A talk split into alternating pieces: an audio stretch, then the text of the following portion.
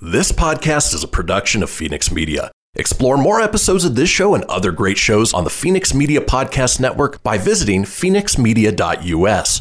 The views expressed do not necessarily represent those of the company or its advertisers and may contain language that's unsuitable for younger listeners.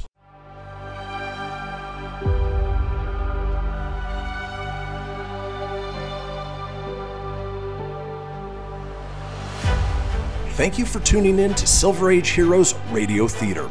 I'm your host, Christian Phoenix. Now, growing up as a comic book fan of the 80s and 90s, I've always been fascinated with how storytellers translated these iconic heroes from the page to film, television, and radio. Long before we got the big budget CGI epics we enjoy today, children gathered around their radios to hear their favorite do gooders come to life with little more than their imaginations and these broadcasts from a time long forgotten. I invite you to gather around your radio for this presentation of Silver Age Heroes Radio Theater.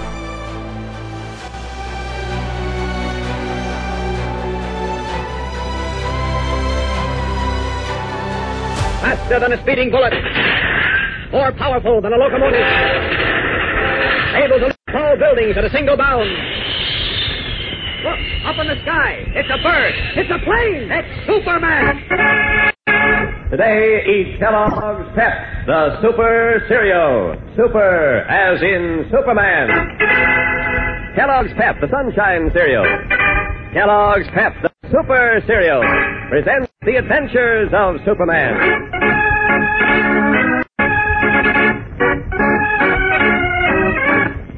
Today, Superman, accused by the FBI and military intelligence of sponsoring a new and secret aerial rocket that threatens world peace, explains his connection with the mysterious spaceship by revealing the strange story of how he came to Earth.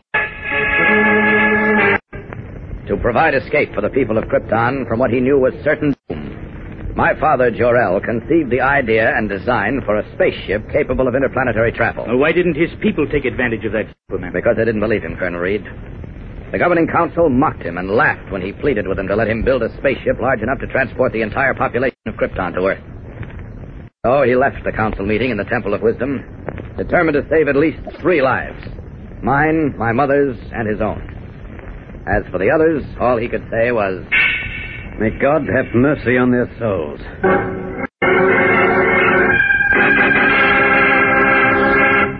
Now, before another minute passes, let's get the latest angle from a new quarter. Tonight, we're happy to have John Cuthbert, Eastern representative of the National Safety Council, as our guest. Mr. Cuthbert, I understand you have some good news for Superman, who is here to meet you right now. yes, indeed I have, Mr. Paul. About a year ago, Superman, through the courtesy of Kellogg's PEP, contributed his services to the Green Cross for Safety, made a series of transcribed radio announcements on child safety. These announcements were so good that to date, 441 radio stations have given free time to them. Undoubtedly, they've helped save many a life. And so I'm happy to present the Award of Merit for exceptional service to safety to you, Superman. Right now, thousands of safety leaders throughout the nation are planning to tackle the accident problem again at our 35th National Safety Congress in Chicago next week. Thanks for a super job, Superman. Thank you, Mr. Cuthbert. We're glad to have been of help to the National Safety Council in its fine work. And I hope the Council's 35th Congress will be a big success. I know our listeners will pass along the word to be careful crossing streets, to be careful getting on buses or trains, and always play safe.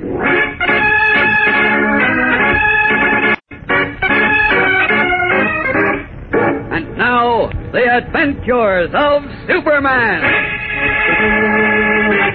Answering a warrant for his arrest on charges of treason against national security, Superman learned from Colonel Reed of military intelligence that an attempt was being made to sell a foreign nation a new and startling aerial rocket known as the Superman rocket. At first denying any connection with the rocket, the Man of Steel suddenly remembered something. Yes, Colonel Reed, you're right. I did have something to do with the Superman rocket. To explain the startling statement, Superman was forced to tell the story of how he came to Earth from the planet Krypton. Convinced that Krypton's destruction was imminent, Jor-El, my father, left the Temple of Wisdom and hurried to the terrace of our hilltop home and laboratory and set feverishly to work on the steel model of a small spaceship or aerial rocket which he planned to use in a test flight. Time was short, as he alone knew. A matter of days, possibly only hours. Driving home the last rivet, he stepped back to examine the bullet shaped rocket, only to discover Lara, my mother, standing behind him. Lara, I didn't hear you come out. You were too intent on your work. What did the council say, Jor-El? They laughed at me, Lara. Marked me for a fool. A fool? Yes.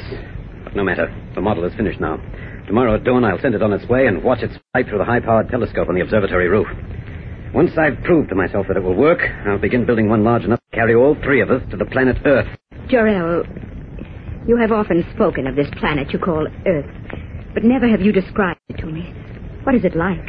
Well, it's a planet similar to our own in many respects, except that it is inhabited by a race of people much inferior to us. Inferior? What do you mean, Jor-El? Earthmen are weak, Lara. For instance, we cover a distance of many miles with one step. An Earthman's step is only three feet. How queer. What else, Jor-El? Well, Earthmen do not always live in harmony. They sometimes wage what is known as war. War? I do not know the word. No, and better that you never knew it. It is a wicked thing. When war is waged, Earthmen destroy one another. How horrible. And is this the place you plan to take us? There is no choice, Lara. Of all the planets, only the Earth has an atmosphere similar to our own. It is the only other planet on which we can live. Lara, something wrong? I don't know. I I feel faint. It seems to have grown oppressively hot. Is that because we're being drawn closer to the sun, Jor-El? Yes. Huh. There's a strange glow in the western sky. I don't like it.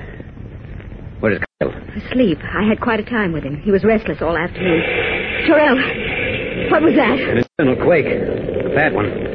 Jor-El, the house is shaking. It may pass over. You'd, uh, you'd better go in. No, my place is with you. Jor-El, look. The sky, it's darkening. Jor-El, Lara, listen to me. This is the end. Krypton is breaking apart. what can we do, Jor-El? Nothing. I was a fool to wait this long. It wasn't your fault, Jor-El. The I should have built a spaceship large enough for all of us months ago.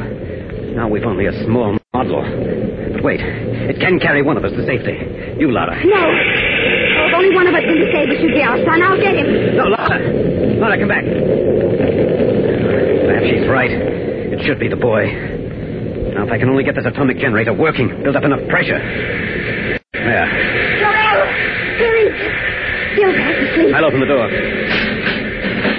Now, put it inside. Gently. Jor-El, are you sure this is the end? Hurry, Lara. He's injured. Good. Now stand back, Lara. The pressure's building up. How long will it take? I don't know. Look!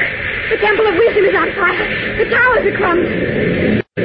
Come close to me, Lara. The end is not far off. The mountains are breaking apart. Jor-El, pressure. What's happening? Moving up slowly. We, we may be too late. If it doesn't happen soon. Uh, Lara, it's gone. Our son. Our son is on his way to Earth.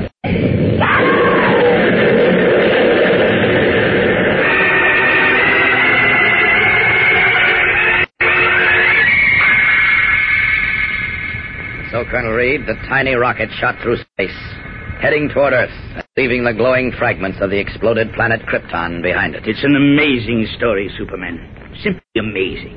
Uh, did the rocket reach the Earth? If it hadn't, I wouldn't be here. Oh, oh, of course. How stupid of me. Landed in an Iowa cornfield. Struck the ground, it burst into flames. The infant inside the rocket was rescued by a farmer and his wife. That infant, of course, was you. That's right. I was raised by that farmer and his wife, whose name, of course, I cannot tell you. They're both since passed on. But somewhere on their farm, I seem to remember having seen the charred and twisted shell of the rocket that brought me to Earth. The Superman rocket. Is that the rocket you referred to when you said you did have something to do with a rocket? Yes. Certainly, if it transported me millions of miles through space, the design of it should be of value. Oh, there's no question about that. Only I'm afraid we're too late. Why? That letter I mentioned, the letter to a foreign agent offering the rocket for sale, Yes? it stated definitely that the rocket was based on the design of one originally owned by Superman. Evidently, someone else knew about the original rocket. But I don't see how that's possible. The people who brought me up never breathed a word of my origin. However, there's one good way to find out. Hmm? What's that? I'll go back to the farm and search it. I'll go with you. No, no, you better let me handle this alone. It's almost noon. I'll be back here before dark. that's impossible. You said the farm's in Iowa. Why, even by plane. You're forgetting something, Colonel. Hmm, what? I'm Superman, remember? Of course. There I go again. However, there is one difficulty. Huh? What's that? Well, uh, I'm still under arrest. Oh, don't worry about that. I'll have the warrant canceled. It never should have been issued in the first place. Thank you. Well, the sooner I get going, the better. I'll walk you to the elevator. I prefer the window if you don't mind. You. You mean you're going to. Just watch. I'll either be back with the model of that rocket, Colonel, or information as to what happened to it. So long. So long, Superman, and good luck. Thanks. Up and away! Leaping out the open window, the man of steel wings high above the city of Washington and red cape streaming in the wind, heads west for the rolling farmland of Iowa, unaware that many days will pass before he returns with anything, let alone the Superman rocket. In fact, there is danger ahead not only for himself, but for everyone connected with him. And now, back to the adventures of Superman. Superman, now in the guise of Clark Kent, a mild-mannered and bespectacled young man, is approaching a dilapidated, weather-beaten farmhouse set back some distance from the road in the Iowa corn country. A few dirty, straggly chickens are pecking in the yard, and a thin, unhappy-looking cow, fly-ridden and mangy, is tethered to a rope too short to reach a patch of green clover, and as a result is mooing pitifully. As Kent enters the yard, the front door of the farmhouse opens and a man steps out. He's carrying a shotgun. Raising it, he levels it at Kent. Get off this property before I fill you full of buckshot. Now, just a minute, mister. All I want is... I know what you want. You ain't gonna get it, so get moving. Oh, you got me wrong. I used to live... You live... heard what I said. Get moving, get moving fast. Now, Three is the most I feel like counting today. When I get done counting, you get out of that gate, I blow your head off. Please, listen to me. One. I used to live on this farm. Two. My name is Kent. Three. Raising the shotgun, the farmer sights along the double barrels, his finger curling around one of the triggers. What will happen? It's anybody's guess, but take my word for it. Plenty happens in tomorrow's tense and exciting episode of The Lost Rocket. So don't miss it. Tune in, same time, same station, and follow the adventures of Superman. And remember, for breakfast, it's Kellogg's Pep. For excitement, the adventures of Superman. Superman is a copyrighted feature appearing in Superman DC comic magazines and is brought to you Monday through Friday at this same time by Kellogg's Pep, the Sunshine Cereal. Behold my precious. Ooh, yeah, let me tell you something right here. Uh-huh. It's the Loot Crate subscription box, yeah, full of exclusive loot, fun surprises delivered to your door every month. Just pick up your favorite geeky genre, Daddy. From the original Loot Crate, the Loot Crate DX collectible boxes, dude! Cowabunga! To the Loot Gaming video game box. Woohoo! Yee-hoo! Wowzers! With crits starting as low as $11.99 per month, those are box just about for all collectors. To get your geek on, head over to phoenixmedia.us forward slash loot crate and claim your exclusive offer. That's F-E-N-I-X media.us forward slash loot crate. Great Scott! Snap into a Loot Crate, dig it? You're tuning in to Silver Age Heroes Radio Theater presented by Phoenix Media. Up in the sky, it's a bird, it's a plane. No, it's Superman. Faster than a speeding bullet. More powerful than a locomotive. Able to leap tall buildings at a single bound. Look, up in the sky. It's a bird. It's a plane. It's Superman. Today, eat Kellogg's Pep, the Super Cereal. Super as in Superman. Kellogg's Pep, the Sunshine Cereal. Kellogg's Pep, the Super Cereal. presents the adventures of Superman.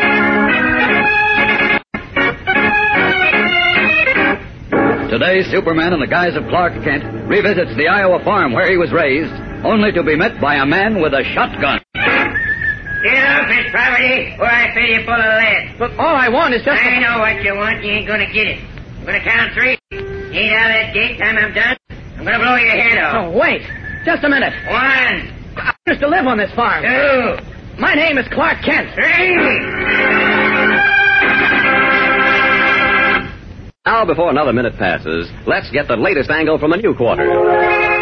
How many of you climbed mountains while you were at camp this summer? Really swell fun, wasn't it?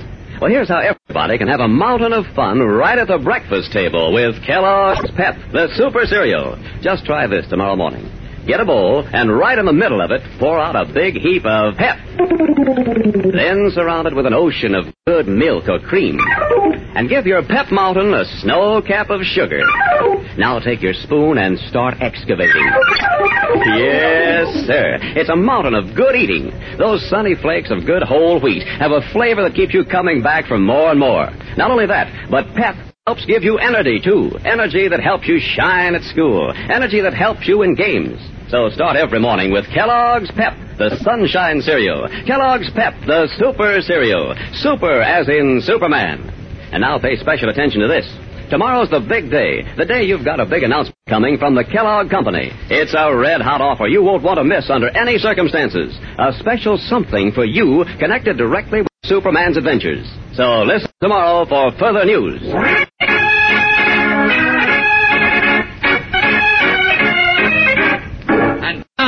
The adventures of Superman. Informed by military intelligence and the FBI that an attempt was being made to sell a new and startling aerial rocket to a foreign power, a rocket allegedly based on the design of one owned by Superman, the Man of Steel recalled that he had come to Earth from the planet Krypton in a rocket. Could it be that someone had found its twisted, charred remains after all these years? Hurtling across the country, Superman located the Iowa farm where he had been raised, and, disguised as Clark Kent, mild-mannered and bespectacled, stepped through the broken-down gate and walked across the yard toward the now dilapidated farmhouse. Suddenly, the front door of the house was flung open, and a man with a loaded shotgun stepped out and ordered Kent off the property, threatening to shoot at the count of three. My name is Clark Kent. What's that you said? I'm Clark Kent. I used to live on this farm. My, uh, my my father owned it at one time. Step a mite closer. Mind you, no shenanigans. All right. Eh, that's fair enough. Now, let me get a good look at you. Yeah, sure. You ain't even Kent's boy. Well, I, I left the farm 15 years ago. People change, you know. Look here, young fella. You're aiming to trick me. It ain't gonna work. I'm smart as the next fella and twice as ornery. I bought this here farm fair and square, and I'm aiming to live on it peaceful. Well, there's no reason why you shouldn't, Mr. Uh, Luke Terry. It means anything to you? Luke Terry. Yeah, the name sounds familiar. Hey, that play acting ain't fooled me one bit. I got the shotgun cocked and my finger on the trigger. I'm not play acting, and I'm not trying to trick you. I can prove I'm Clark Kent if you'll give me a chance. Wait, if you mind, you but stay right where you're. Don't inch up no closer. How you gonna prove it? Well, I'll describe the inside of the house. There are uh, three rooms on the ground floor and three on the upper floor. That don't prove nothing. The house in the county built different. just a minute. Wait a minute. There's an iron sink in the kitchen with a crack on the right side. The handle of the water pump is welded. And two of the stove lids are chipped around the edges. The wood box is to the left of the stove. And unless you've changed it or it's faded out, there was some lettering on that box.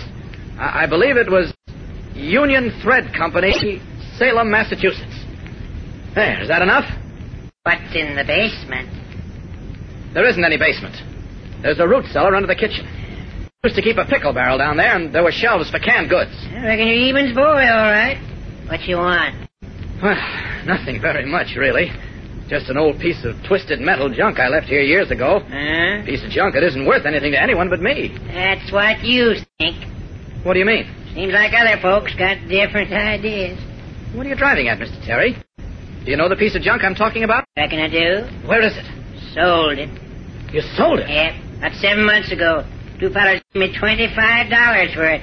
Drove up one of them fancy station wagons. What did they look like? Oh, let's see now. As I can recollect, one of them was the big fella with a red beard. And the other one? I don't picture him none too clear. Seems like though he's kind of short and darkish. Yes, go on. Uh, Did they say anything? Well, wasn't paying much attention. Think back, Mr. Terry. I see. Heck, come think of it, the fellow with the red beard said something had me a mite puzzled. What was it? Well, when him, t'other fellow, was loading the junk into the station wagon, I heard him say, I, I told you that Bible was on the level. Bible?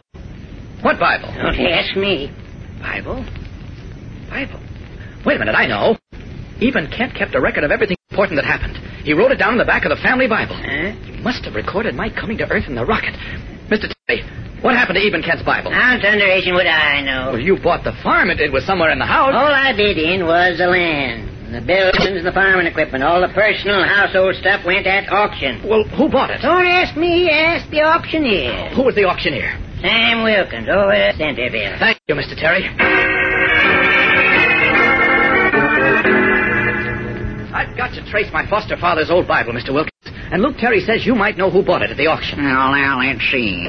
Should have a list right here in this drawer. Came across it just the other day cleaning out some stuff. Yeah, yeah, here it is. Can't find more. Oh, good. Now, let's see. Uh, lot number 24, sorted books. That's it. Who bought them? Lot number 24, sorted books, $9, Mary Tompkins. You remember Miss Tompkins? Folks call her Aunt Mary. Yes, of course, but I don't think she bought the Bible. According to this list, she got all the books. Supposing I ring her up and ask her. She'd remember likely. Now, let's see. Number, please. Uh, 612, operator. Thank you. Now, been a long time since I've seen you, Clark. You've changed some. Growed a little. well, it's been all of 15 years. Holy that. Hello? Oh, Miss Tompkins? Yes? This is Sam Wilkins calling. Oh, yeah. Well, how you, Sam? Just fine, Miss Tompkins. Just fine. How are you? Oh, I'm fair middling, Sam. Keeping body and soul together somehow. I'm glad to hear it. Uh, tell me, Miss Tompkins, you recall back a ways buying up a lot of books at the Kent auction? Uh, oh, yeah. Yes, Sam. I, I do. Uh, some years ago, though. Yes, twas. Miss Tompkins, you recall uh, Eben Kent's family Bible in that lot? Yes, I do, Sam. Do, eh? She recalls Clark. Good. Yes. Well, uh, I, I'll tell you, Miss Tompkins, Clark Kent is down here now. Clark Kent? Land sakes alive. How is he? He's fine, just fine. Uh, tell you, Miss Tompkins, I'll drive Clark over to your place to get it. Fine, Sam. I'll be glad to see him. Followed by Sam Wilkins, Clark Kent leaves the auctioneer's office, puzzled and a little uncertain. And almost at the same moment, a strange scene is taking place at Mrs. Tompkins' home on the outskirts of Centerville. And now, back to the adventures of Superman. Our scene is Mary Tompkins' home on the outskirts of the village. Mary Tompkins, a sweet, elderly, gray-haired lady, has been up in the attic looking through a small, old-fashioned trunk. We join her now as she hurries down to the porch where Ralph Tompkins, her nephew, is slouched in a chair, a cigarette dangling from his loose lips. Ralph? Ralph, was it you who got into my trunk? Oh, me? What are you talking about? You know right well what I'm talking about. The lock of that trunk was picked open. Uh, you're always blaming me for something. Well, I've got good reason to. Gambling and stealing and drinking. If you wasn't my own poor dead brother's son, I'd have turned you out long since. All right, all right. Suppose I did look in the trunk. Nothing there but some old books. So happens they was books that I aimed to keep. One of them was a Bible bound up with silver. Old Eben Kent's Bible. What did you do with it? I didn't do anything with it. Now, that's a lie, Ralph Tompkins. I can tell by your face. What would I do with an old Bible? You'd sell it if you could. Now, you better tell me what you done with it. Clark Kent's on his way over here now Clark to get it. Kent's then. coming here. Yeah, he's on his way with Sam Wilkins. And you better tell me what you done with that Bible, else you'll be in a heap of trouble. You'll likely go to jail, you will. Yeah. Uh, where are you going? Uh, just remembered I got something to do. Ralph Tompkins, you come back here. Get out of that car, Ralph. You hear me? Ralph, I've gotta know about that Bible. Where are you going? Don't know, but I might be going for big spell. Ralph!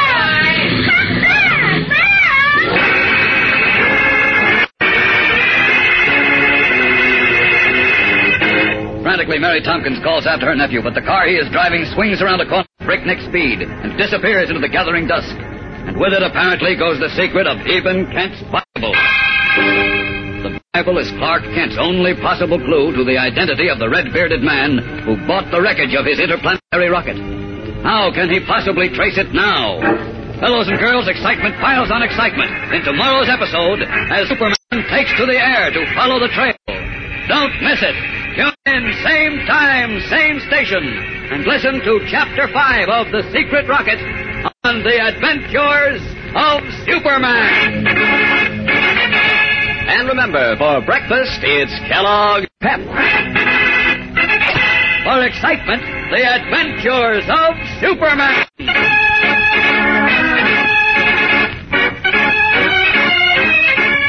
Superman is a copyrighted feature appearing in Superman DC comic magazines and is brought to you Monday through Friday at this same Time by Kellogg's Pep, the Sunshine Cereal.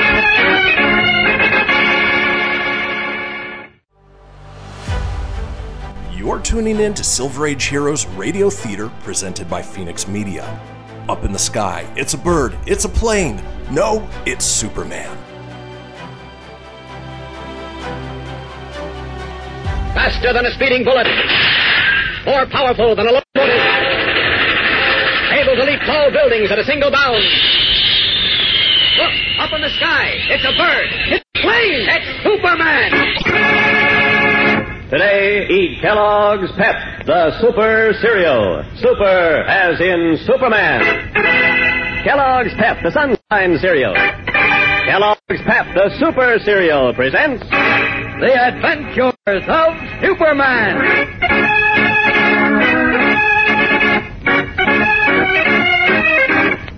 Today, Superman in his guise of Clark learns from a sweet-faced little old farm lady, Aunt Mary Tompkins, that his foster father's Bible, the only possible clue to the whereabouts of the red-bearded man who has the Superman rocket, has been stolen. All these years I kept that Bible locked in an old trunk in the attic, knowing full well Clark that someday he'd be back wanting it, and and now it's gone. But Aunt Mary, just a few minutes ago, you told Sam Wilkins over the phone that you had it. I thought I did, but when I went to look, the trunk was broke open and the Bible gone. You mean you mean someone stole it? Yes, and I know who it was. Who? My nephew, Ralph. Ralph? Yeah, my brother Fred's boy. Oh. It ain't the first time he stole from me either. Well, what did he do with it? Well, he sold it likely. It was bound in silver, if you recollect. It'd fetch a dollar or two. But where did he sell it? To whom? He wouldn't say. Now, likely we ain't never going to know. Why not? Because when I told him you was coming over for the Bible, he got scared and he lit out in his car. And if I know him, he ain't never coming back to Centerville.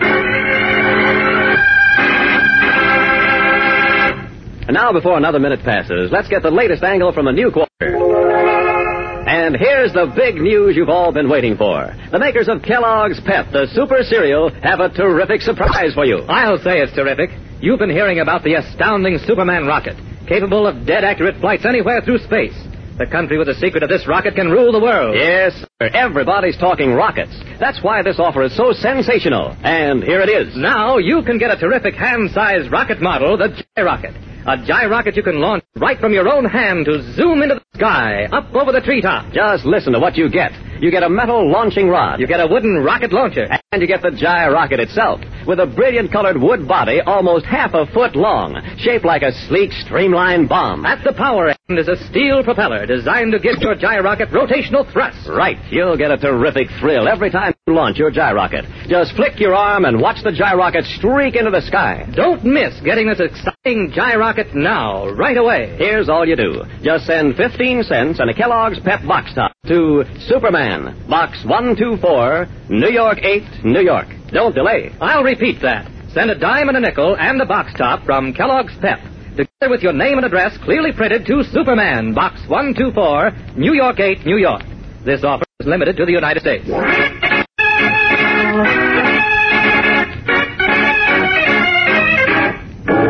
Now, the adventures of Superman. Learning that a new secret weapon known as the Superman rocket and said to be capable of interplanetary flight at supersonic speed was being offered for sale to a foreign government, Superman recalled that he himself, as an infant, had come to Earth from the planet Krypton in just such a rocket. Streaking to the Iowa farm where he had been reared as Clark Kent, and where the twisted wreckage of the rocket had lain rusting and forgotten for years, he discovered to his dismay that it had been sold to two unknown men for $25. One of the men, a man with a red beard, had mentioned a Bible, and Kent remembered that his late foster father had recorded important family events in the back of his Bible. Obviously, the Bible which contained the story of his arrival on Earth had fallen into unscrupulous hands. Step by step, Kent traced the Bible to an old family friend, Aunt Mary Tompkins. But when he arrived at Aunt Mary's home, he was told the Bible had been stolen by her nephew. Oh, I feel just terrible about this, Clark. But there ain't nothing I can do or say. I know I've been harboring a thief in my house all these years, but Ralph Tompkins was my own kith and kin, my poor brother Fred's boy, and I, well, I didn't have the heart to turn it out. Oh, don't cry, Aunt Mary. I, I understand. Nothing but shame, shame, shame ever since he got out of knee breeches. Uh, tell me, Aunt Mary, you, you said Ralph drove off in a car. Yes, about 15 minutes ago when I told him you was coming for the Bible. Well, What kind of a car was it? Well, it was one of them open cars. He'd had it painted bright yellow. He didn't come by it honest, I can tell you. Yellow convertible. Which way did he go? Well, he swung left on the highway. Uh-huh. Oh, he's sly and tricky, and the truth ain't in him. Well, if I find him, I'll know how to handle him. I'd, I'd better get along, I guess. Thanks for everything, Aunt Mary. Look, Clark, you ain't going to hold this against me. Of course not. You did all you could. Well, good night, Aunt Mary. Good night, Clark, and, and God bless you. Well, he's got 20 minutes start on me, but if he sticks to the highway, I shouldn't have any trouble finding a bright yellow convertible. There, it's dark enough out here so I won't be seen. Out of these clothes. This is a job For Superman. There we are. All set. Now, up, up, and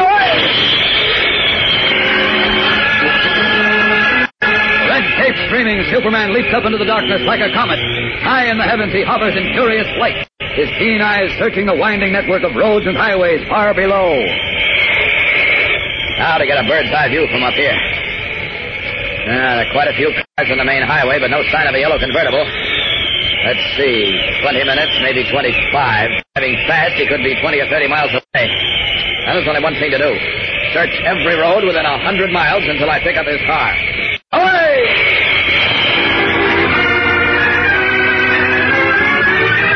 Meanwhile, on an east-west highway some 40 miles from Centerville, State Troopers Bill Sweets and Dan Taylor have just left their barracks and are stepping into their patrol car as a yellow convertible, top down, roars past them at high speed. Its only occupant, bare-headed driver.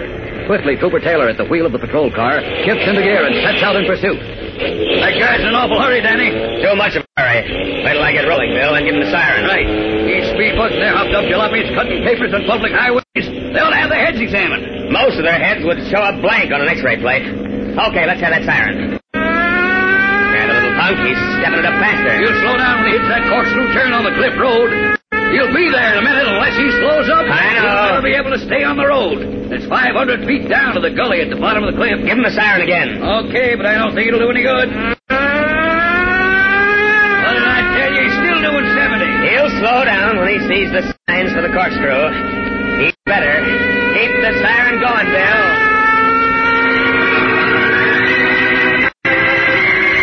With their siren wide open, the state troopers race after the speeding yellow convertible as it nears the dreaded corkscrew turn at the peak of the cliff. Meanwhile, having searched vainly over the main roads for Ralph Tompkins' car, Superman has swooped eastward to the junction of two highways. High in the night sky pauses for another bird's eye view of the terrain below. No sign of a yellow convertible. I've got to find it, though. Let's see, intersecting highways down there. Well, I'll check the north-south one first and come back. Wait. What's that? Sounds like a police siren to the east. Yes, I can see two cars on a winding cliff road, far away to make them out. But that siren. Maybe I better investigate. Away!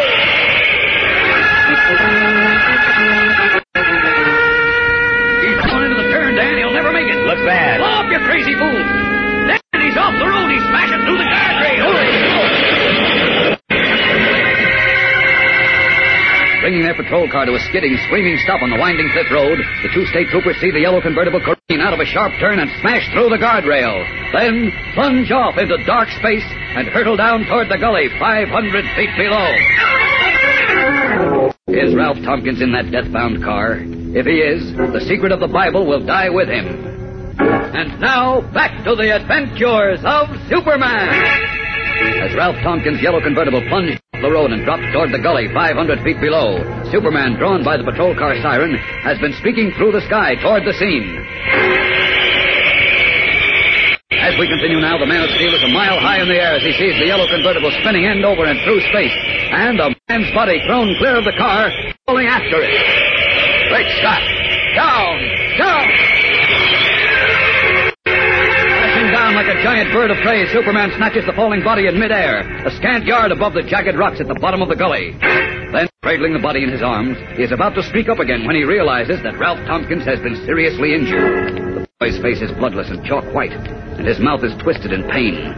Dropping to the floor of the gully, Superman lays him gently on the ground. Bending over him, it becomes obvious that the end is not far off. Ralph Tompkins' neck has been broken, but he is still conscious, his eyes staring up into the sky, his lips moving soundlessly. Superman leans closer. Ralph. Ralph, can you hear me? Yes. Yes, I can hear you. You've been seriously hurt, Ralph. I don't dare move you. I know. I'm dying. It's all over. Maybe not.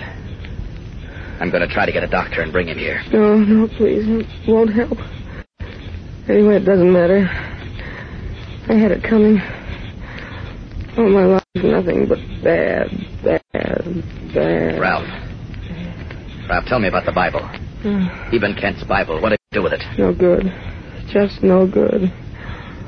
All my life. Ralph, you must tell me about the Bible. Did you sell it? Always trouble. Always doing wrong. Ralph, listen to me. Never good for anything. Ralph. I know.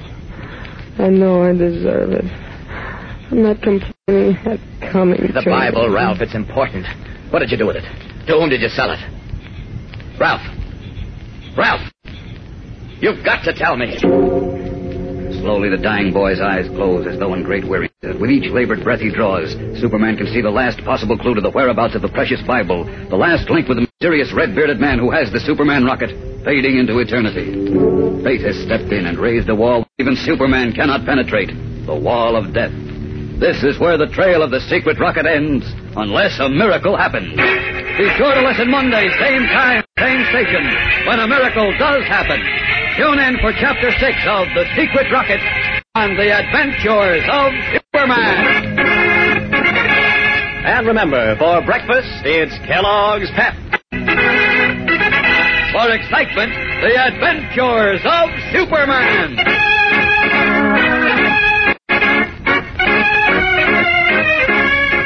Superman is a copyrighted feature appearing in Superman DC comic magazines and is brought to you Monday through Friday at this same time by Kellogg's Pep, the Sunshine Cereal.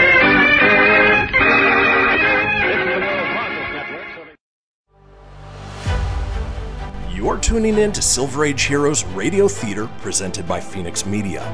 Up in the sky, it's a bird, it's a plane. No, it's Superman. Faster than a speeding bullet. More powerful than a locomotive. Able to leap tall buildings at a single bound. Look, up in the sky. It's a bird. It's a plane. It's Superman. Today, eat Kellogg's Pep, the Super Cereal. Super, as in Superman. Kellogg's Pep, the Sunshine Cereal. Kellogg's Pep, the Super Cereal presents The Adventures of Superman.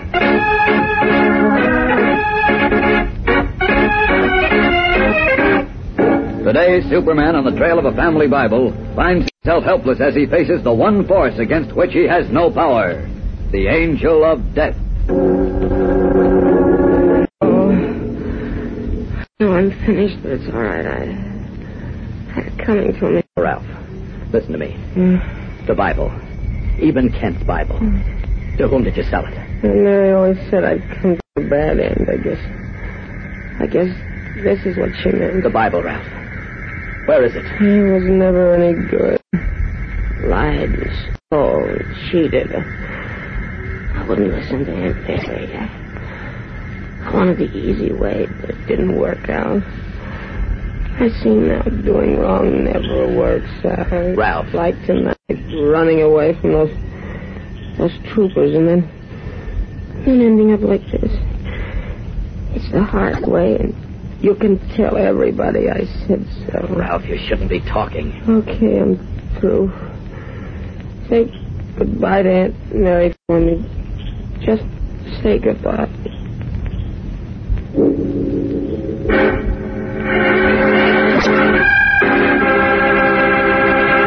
Now, before another minute passes, let's get the latest angle from the new quarter.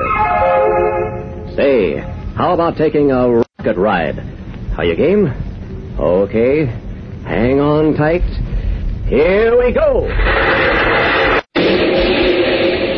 They're blasting through the atmosphere at nearly 3,000 miles an hour. Look back. The Earth is fading away behind, and everything's dead quiet. You can't hear a single thing. Because don't forget, you're going three times as fast as your own sound. That's what it'd be like to ride the famous V-2 rocket. And now you can get a terrific hand-sized rocket model, the Gyrocket. A sleek, brilliant colored Gyrocket, almost half a foot long. A Gyrocket you can launch into the sky, up over the treetops. Yes, sir. Kellogg's Pep, the super cereal, offers you a Gyrocket. Listen, you get a metal launching rod. You get a wooden rocket launcher. You get the Gyrocket itself, long, slim, and streamlined, shaped of gleaming wood with a steel propeller that's loaded with power. You launch it right from your hand. A flick of your arm and off it streaks. Now, don't miss out on this swell Gyrocket. Send for it today, right now. And here's all you do. Send 15 cents in a Kellogg's Pep box top to Superman. Box 124, New York 8, New York. Here's that address again. Send a box top from Kellogg's Pep, together with 15 cents, a dime and a nickel, and your name and address clearly printed to Superman. Box 124, New York 8, New York. This offer is limited to the United States.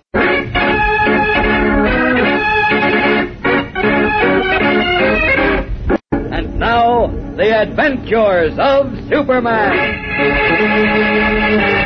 For more than 30 years, the burned and twisted wreckage of the aerial rocket in which Superman came to Earth from the planet Krypton lay forgotten on the farm where he had been reared as Clark Kent. Then American military intelligence learned that someone had perfected a rocket based on the one Superman had used. Immediately, the Man of Steel went into action. Back on the farm, he learned that the new owner had sold the twisted wreckage to a man with a red beard for $25. He learned also that Redbeard had become aware of the existence of the damaged rocket through a notation in the Bible of his late foster father, Eben Kent. Attempting to trace Redbeard through the Bible, Superman discovered it had been stolen and sold by a ne'er-do-well named Ralph Tompkins, who had fled town in a fast car. Giving chase, he caught young Tompkins in midair when the careening car went over a cliff. But it was too late. The boy had been mortally injured and was dying. Now, in the darkness of a deep gully below the edge of the cliff, Superman kneels beside the boy as life slowly ebbs from his broken body. Say goodbye to Aunt Mary for me. Just say goodbye and tell her I'm sorry for everything. Yes, I'll tell her. But what about the Bible, Ralph? To whom did you sell it? Tired. So tired. Ralph, you've got to tell me. The lives of millions of people may depend on it. Hmm. Now, this is your chance to do something good, hmm. something really good. I never did anyone any good. Never. This is your chance. Can you hear me, Ralph? Yes. Yes, I hear you. All right, listen carefully. That Bible is the only method we have of tracing some hmm. people who own an aerial rocket. A rocket capable of being used as a dangerous weapon. Powerful enough to destroy whole cities. You understand? Yes. Well, we've got to get to those people, Ralph. We've got to get to them before they can sell their rocket to a foreign power, or else this country and every living thing in it may be wiped out. Why? Why are you telling me this? The Bible. Eben Kent's Bible. Remember you took it from your Aunt Mary's trunk? Yes. You sold it, didn't you? Yes. Where did you sell it? And to whom? Ralph, where did you sell the Bible? Mm, Metropolis. To whom? To whom, Ralph? Bookstore. Second hand. Do you remember the address? Yes. What is it? Eighth and and Yes, 8th and where? Walnut. Goodbye. Going now. Goodbye. Goodbye, Ralph. Lifting the now limp and lifeless body of the boy in his arms, Superman carries up to the road where two state troopers are waiting. Then, like a red and blue arrow, he rockets upward and disappears into the night sky.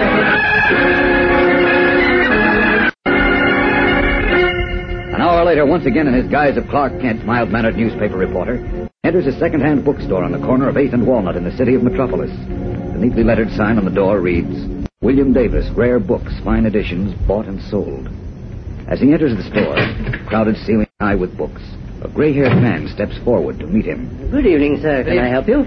I hope so. My name is Clark Kent. I'm a reporter for the Daily Planet. Are you Mr. Davis? Uh, yes. Oh, good. Well, I, uh, I'm not here in my reportorial capacity tonight, Mr. Davis. Oh. I, I have a little personal matter I think you can help me with. I'm looking for a Bible. Well, that should be no problem.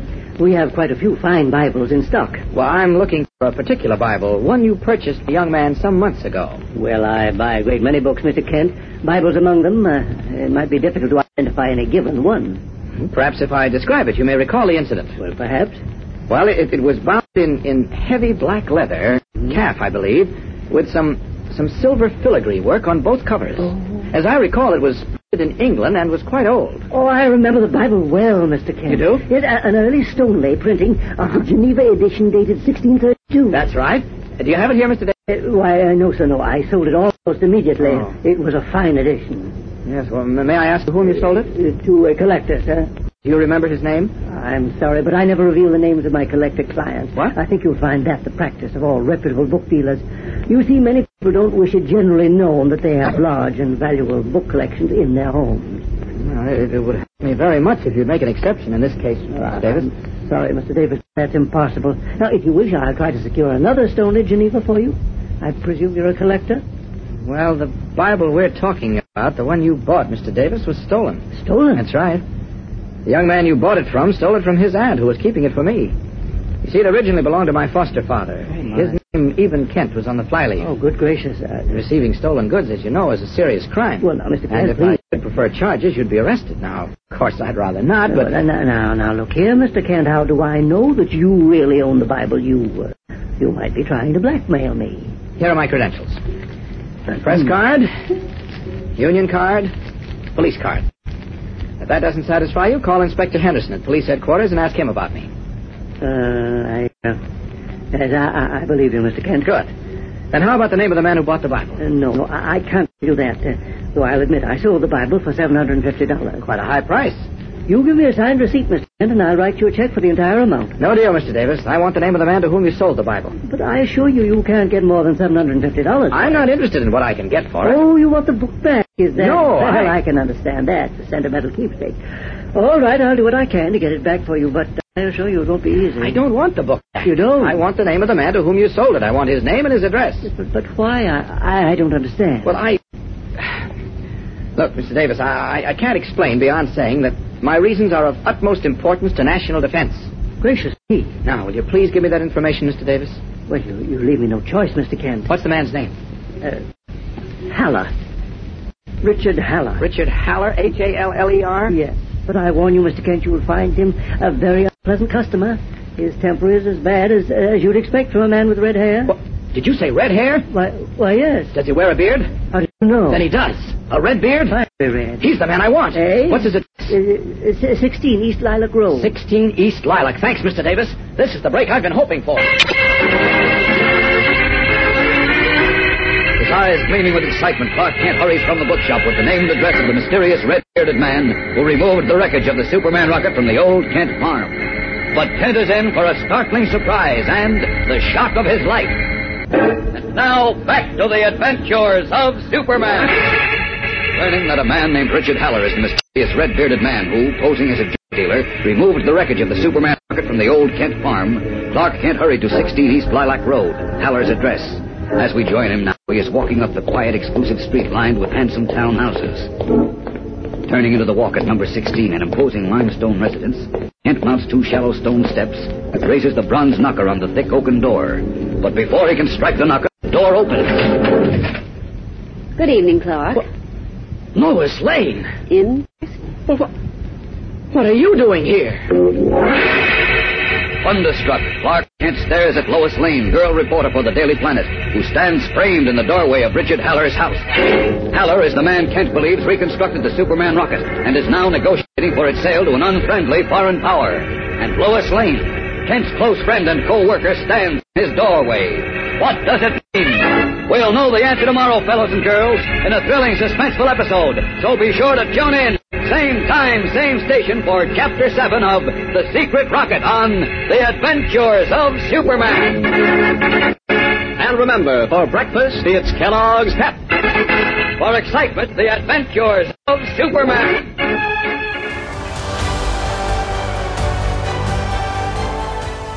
Get this and previous episodes of Silver Age Heroes Radio Theater wherever you get podcasts or by visiting phoenixmedia.us forward slash Silver Age Heroes.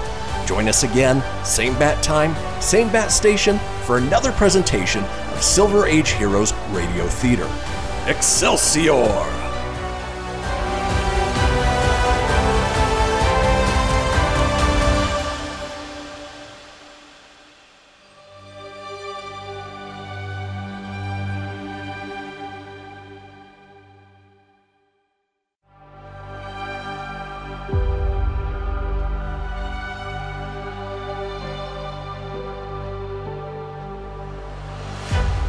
Thank you for tuning in to Silver Age Heroes Radio Theater. I'm your host, Christian Phoenix. Now, growing up as a comic book fan of the 80s and 90s, I've always been fascinated with how storytellers translated these iconic heroes from the page to film, television, and radio. Long before we got the big budget CGI epics we enjoy today, children gathered around their radios to hear their favorite do gooders come to life with little more than their imaginations and these broadcasts from a time long forgotten. I invite you to gather around your radio for this presentation of Silver Age Heroes Radio Theater.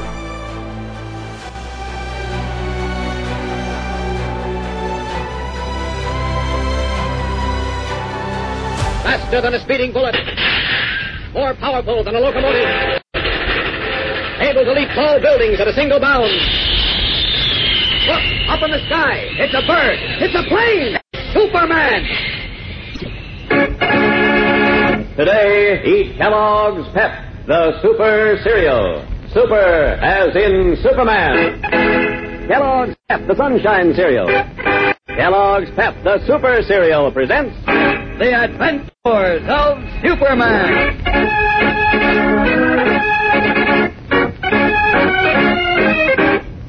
Today, Superman and his guise Clark Kent, on the trail of an aerial rocket in which he came to Earth from the planet Krypton, is about to ring the bell at the home of a man named Richard Haller when suddenly the front door opens and Kent receives the shock of his life.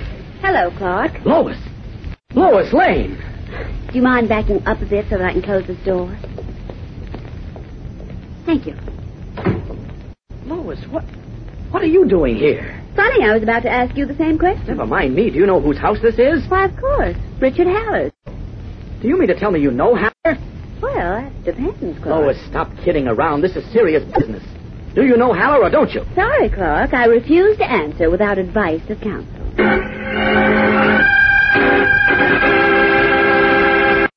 Before we find out who is behind Lois Lane's mysterious behavior, listen. There's a secret base in the New Mexico desert. At that base, the U.S. Army is testing the famous V 2 rocket. Lots of people know that.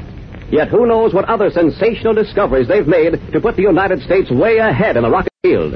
Naturally, the Army isn't telling. Of course not. It's top secret. And it's mighty exciting. And Kellogg's Pep, the super cereal, has fixed it so you can get in on the rocket excitement yourself with a sensational hand-sized rocket model. Yes, a gyrocket. A gyrocket you can launch yourself to streak into the. A brilliant colored gyrocket almost half a foot long. It comes with a metal launching rod and a wooden rocket launcher. Plus the gyrocket itself. Every inch of it means business. The long, sleek body is shaped like a slender bomb, streamlined to cut down air resistance. And the metal propeller on the stern end of the rocket packs it with power. Yes, with a flick of your wrist, you can zoom it into the air, up over the treetops. Don't put it off. Send for your gyrocket today, right now. And here's all you do. Send 15 cents and a box top from Kellogg's Pep to Superman. Box 124, New York 8, New York. Do it today. I'll repeat that. Send a box top from Kellogg's Pep plus 15 cents, a dime and a nickel, and your name and address clearly printed to Superman. Box 124, New York 8, New York. This offer is limited to the United States.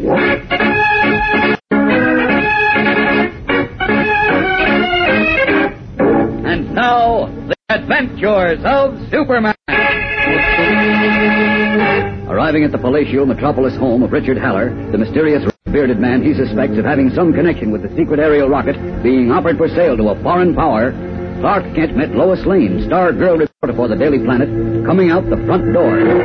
Now, minutes later, Kent has drawn Lois into the shadow of some trees on the lawn and is continuing his questioning. Lois, don't joke about this. If you know Haller, for heaven's sake, tell me. Now, just a minute, Clark. At 10 o'clock this morning, after we got the news flash that a federal warrant had been issued for Superman's arrest, you bolted out of the office without telling anyone where you were going or why. And now, 12 hours later, you show up here and start questioning me as though I were a criminal.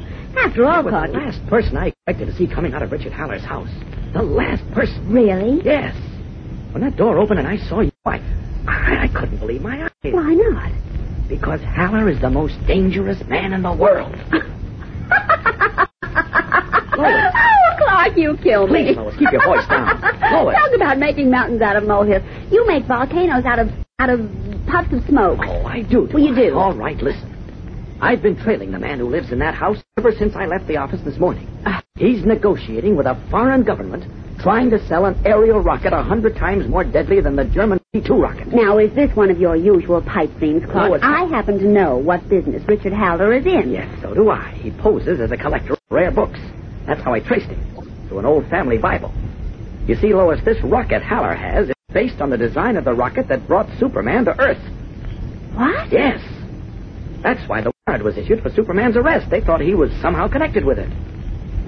Now, Clark, if what you're telling me is on the level, Believe me, it is. That's why I was so shocked when I saw you walk out of that door. Now tell me, how do you happen to know Haller? I don't know him.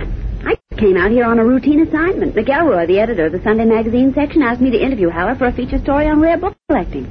Is that the truth? Why, of course. Why should I tell you anything but the truth? Come to think of it, you've got a lot of nerve doubting my word. I'm sorry, Lois. It's just that I'm on edge. I've covered a lot of ground since 10 o'clock this morning.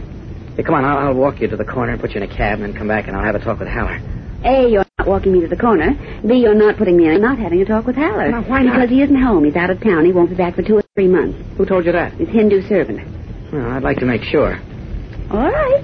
Go ahead. Make sure, ring the bell and ask him. I'll put you in a cab first. Don't you understand, Clark? I'm not leaving. But I'm I- sticking close to you. Now, look. I detect a front page story. A front page story? Mm-hmm. Is that all you can think about? Sure. This might end up as a world catastrophe, and you talk about front page stories. Lois, for once, let me handle this my way, will you? And why is your way any better than my way? Because I know what it's all about. Because I'm closer to it, that's why. Oh. Good Lord, Army engineers are working night and day to develop an aerial rocket capable of extended flight at supersonic speed for our defense if we're ever attacked again. You don't have to lose your temper, Clark. Yes, I do have to lose my temper. This isn't a newspaper story, Lois. It's a matter of life or death for millions of people. If this man Howard... All right, all right. Calm down. Oh, sometimes I don't understand you, Lois. Well, there are times when I don't understand you either, so we're even. Now, about Haller. Since it is so important, I'm certainly not going to let you tackle it alone. But, Lois... Now, don't argue, Clark. If you don't believe Haller isn't home, just ring the bell again and make sure. Come on. Lois, wait. You're not getting rid of me, so don't even try. Come on. Oh, this is one thing, it's another. What was that? Nothing. Go ahead, ring the bell. Uh, What on earth are you staring at? I'm just looking the house over, inside and out. Inside? What have you got? X-ray vision? You'd be amazed if I said yes, wouldn't you? Mm-hmm. Clark Kent, otherwise known as Superman. Funny, isn't it? Very funny. Are you going to ring the bell, Clark, or not? Yes, but I don't think Haller is home. I told you that five minutes ago, remember? Hold it, hold it, here he Trouble with you. Who? Hindu servant. How do you know? I, I, I can hear his footsteps. Good evening. Yes? We'd like to see Mr. Haller, please. Mr. Haller is not at home, sir. He's out of the city. He is not expected to return for two or three months. Oh, well, can you tell us where we can get in touch with him? It's, it's very important. I'm sorry, I do not know where Mr. Haller has gone. That is all, sir. No, wait, just a moment. Yes? I, uh, uh, you see, I have an extremely rare book I'm interested in selling, but I, well, I need the money, and I can't possibly wait two or three months. I, I thought perhaps if there was any way of getting in touch with Mr. Haller, that, that... May I inquire your name, please? Uh, Kent, Clark Kent. This young lady is Miss Lane. The ma'am, presented herself earlier. yes. Uh, is there any way of contacting Mr. Haller? I'm sure he wouldn't want to miss this opportunity. The, the book I have to sell is the only one of its kind in the world. Will you step inside, please? Well, yes, certainly. After you, Lois. Thank you. Proceed to the trophy room on your right, please. I will be with you shortly. Thank you. You think he knows where Haller is? No doubt about it. Yeah, I guess this is the trophy room. You guess. Golly, look at those heads on the wall. A tiger, a lion, and what's that horrible thing over there? It's a rhinoceros. Haller seems to be a big game hunter as well as a book collector. And a rocket bell. Hold it. I beg your pardon. Um, yes? Could you tell me what rare book you wish to offer Mr. Haller? Well, I, I'd rather discuss the matter with Mr. Haller directly. I must first know the name of the book, sir. Well, it- it's it's a Shakespeare folio, a a first folio of one of Shakespeare's plays. It's very rare. And how much are you asking for it? Well, I'm I'm willing to let Mr. Haller set the price. Do you think you can contact him? I will try. Excuse me. Certainly. I will return shortly. That's all right. Don't hurry. It's quite all right. Clark. He locked the door. Yes, I know. Well, don't just stand there. Do something. Quiet, will you? He's telephoning. Who is? The Hindu. Are you crazy? Please, Lois, I'm trying to hear what he's saying. Why of all the ridiculous things in the first place? I don't Will see how you can please be quiet? No, I won't. And furthermore, Well, unless if you you won't tell keep me... quiet willingly, I'll make you keep quiet. Mm. All right, I've heard enough. Why, you... You insolent boor! What right do you have to clap your hand over my mouth? To keep it shut. I had to get some information, and I got it. What information? I know where Richard Haller is. Startled, Lois stares at Clark Kent, unaware that he is, in reality, Superman, who possesses X-ray vision and super hearing, and has pierced the walls of the room in which they are locked to learn the whereabouts of the mysterious man with the red beard. And now, back to the adventures of Superman. Making use of Superman's X-ray vision and super hearing, Clark watched and listened to Richard Haller's Hindu servant make a telephone call in the room adjacent to the big game trophy room in which he and Lois Lane are locked. As we continue now, Kent has just made the statement that he knows where Richard Haller is, and Lois is staring at him in amazement. What did you just say, Clark? I know where Haller is. I heard the Hindu put through a long-distance call to... What was that? What was what? Heard a peculiar hissing sound. There it is again. Hear it? Yes. Where's it coming from? Stopped. Stay where you are, Lois. I'll have a look around. Wait a minute, Clark. I feel strange. What? I. I can't. can't breathe. I... Lois! Lois, what happened? Great Scott, she, she's unconscious. Shocked and alarmed, Clark Kent bends over the limp, unconscious figure of Lois Lane slumped on the floor. What has happened to the girl reporter just as Kent discovered the whereabouts of the mysterious red-bearded Richard Haller? Our story has taken a strange new turn, and even stranger things develop in tomorrow's action-packed episode, so don't miss it. Tune in, same time, same station, for Chapter 8 of The Secret Rocket on The Adventures of Superman. And remember, for breakfast, it's Kellogg's Pep. For excitement, The Adventures of Superman.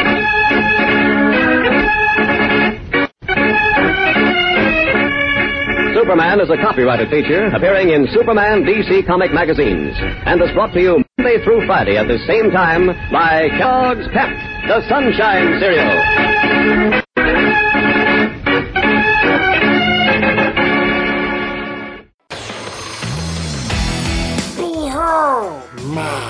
Precious. Ooh, yeah, let me tell you something right here. Uh-huh. It's the Loot Crate subscription box, yeah, full of exclusive loot, fun surprises delivered to your door every month. Just pick up your favorite geeky genre, Daddy. From the original Loot Crate, the Loot Crate DX collectible boxes, dude! Cowabunga! To the Loot Gaming video game box. Woohoo! Yee-hoo! Wowzers! With crits starting as low as $11.99 per month, those are box just about for all collectors. To get your geek on, head over to phoenixmedia.us forward slash loot crate and claim your exclusive offer. That's F-E-N-I-X media.us forward slash loot crate. Great Scott! Snap into a Loot Crate, dig it? You're tuning in to Silver Age Heroes Radio Theater presented by Phoenix Media. Up in the sky, it's a bird, it's a plane. No, it's Superman. Faster than a speeding bullet. More powerful than a locomotive. Able to leap tall buildings at a single bound. Look, up in the sky. It's a bird. It's a plane. It's Superman. Today, eat Kellogg's Pep, the Super Cereal. Super as in Superman. Kellogg's Pep, the Sunshine Cereal. Kellogg's Pep, the Super Cereal presents The Adventures of Superman.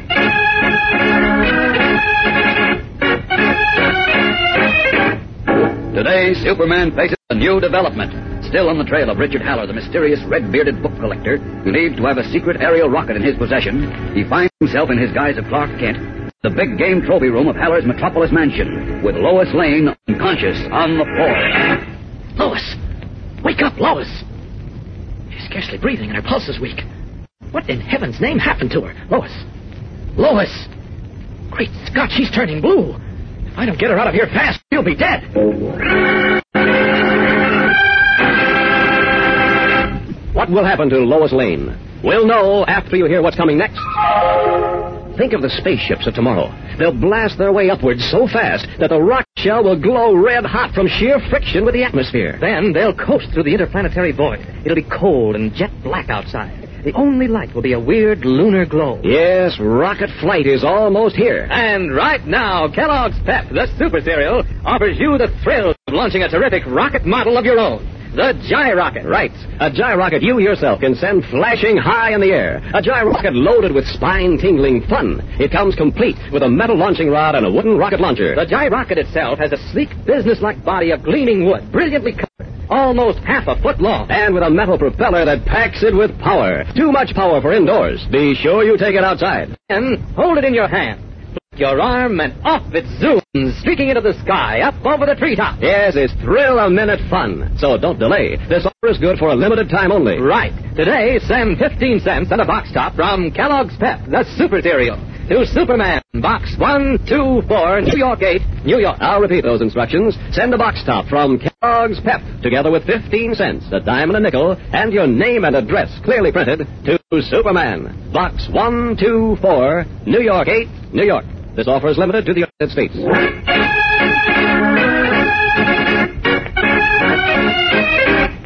And now, the adventures of Superman.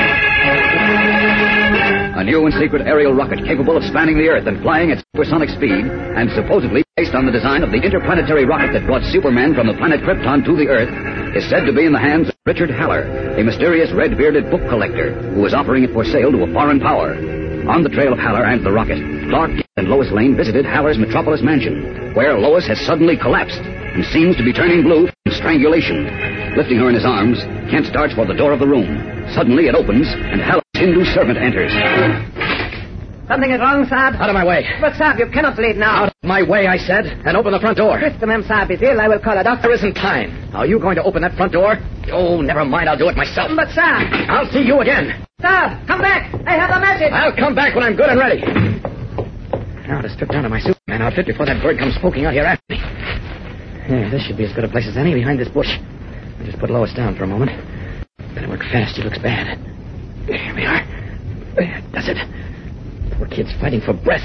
I think maybe the best is to take her up a thousand feet where the air is cooler, as Superman. Up with her. There we are.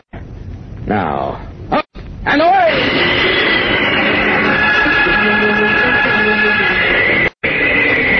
Now, let's have a look at her. Ah, she's breathing more easily up here. Guess I better take her up a little higher. Up! Yes, this cold air seems to be doing the trick. She's not fighting for breath now. Color's better, too. And her pulse is stronger. Uh-oh, she's starting to come to. Better get back down to earth with her and into Clark Kent's clothes before I have a lot of embarrassing questions to answer. Get down to that little park. Down! There we are. Just set her down here while I turn into reporter Kent again. What shoes? There. Tie. Spec. And the hat. There. Mm, Just in time. I'm right here, Lois. You feel better?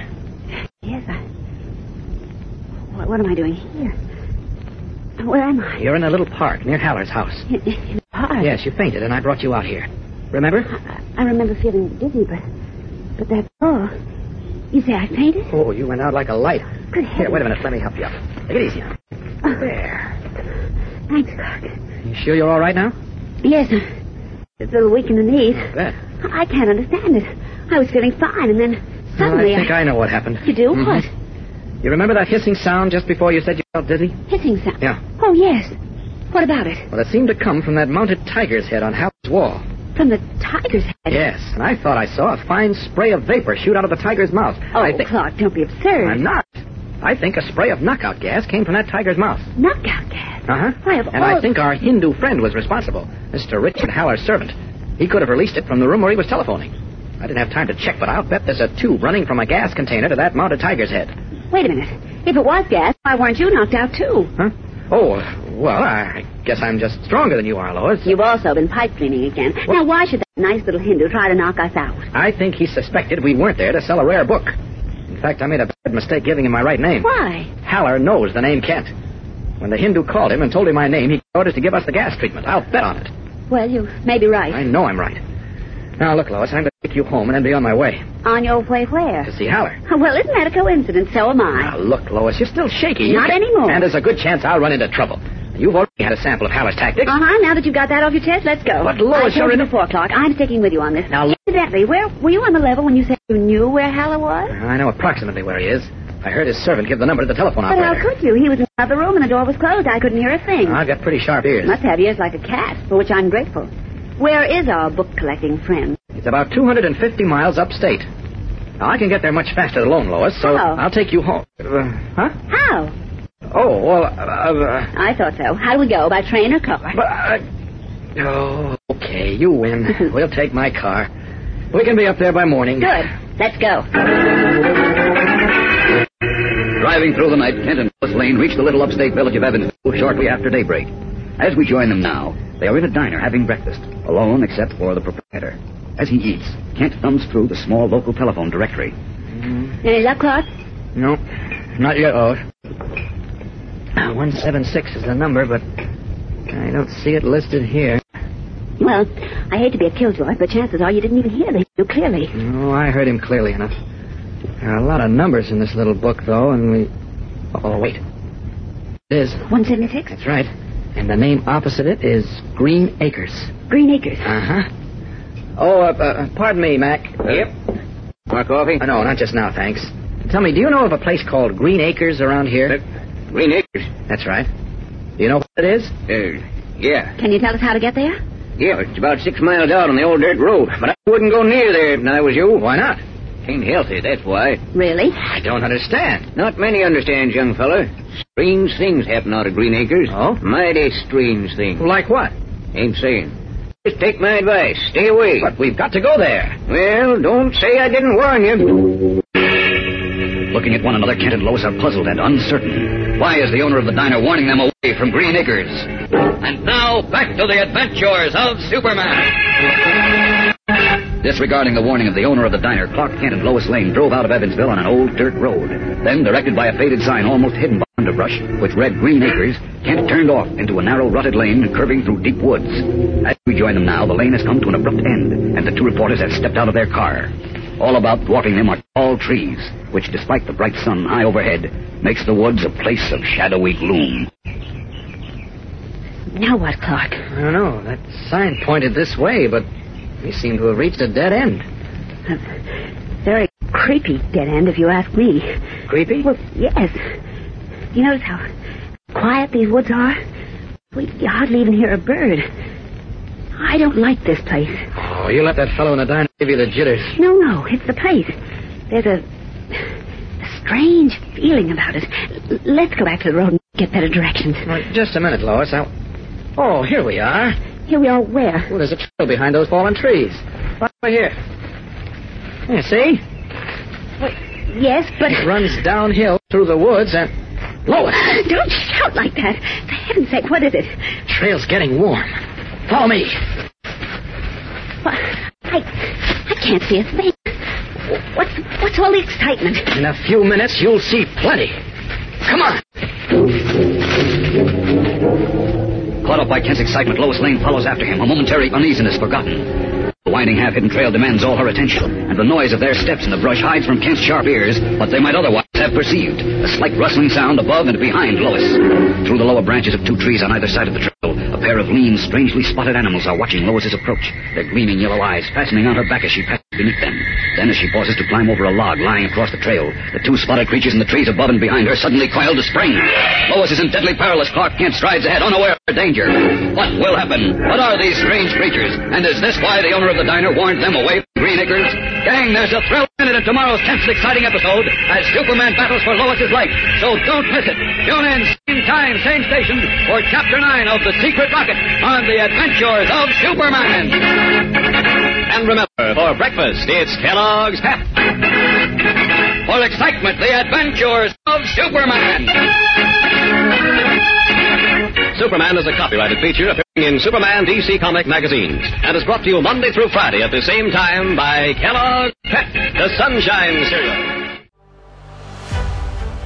You're tuning in to Silver Age Heroes Radio Theater presented by Phoenix Media. Up in the sky, it's a bird, it's a plane. No, it's Superman. Faster than a speeding bullet. More powerful than a locomotive. Able to leap tall buildings at a single bound. Look, up in the sky. It's a bird. It's a plane. Superman. Today, eat Kellogg's Pep, the super cereal. Super as in Superman.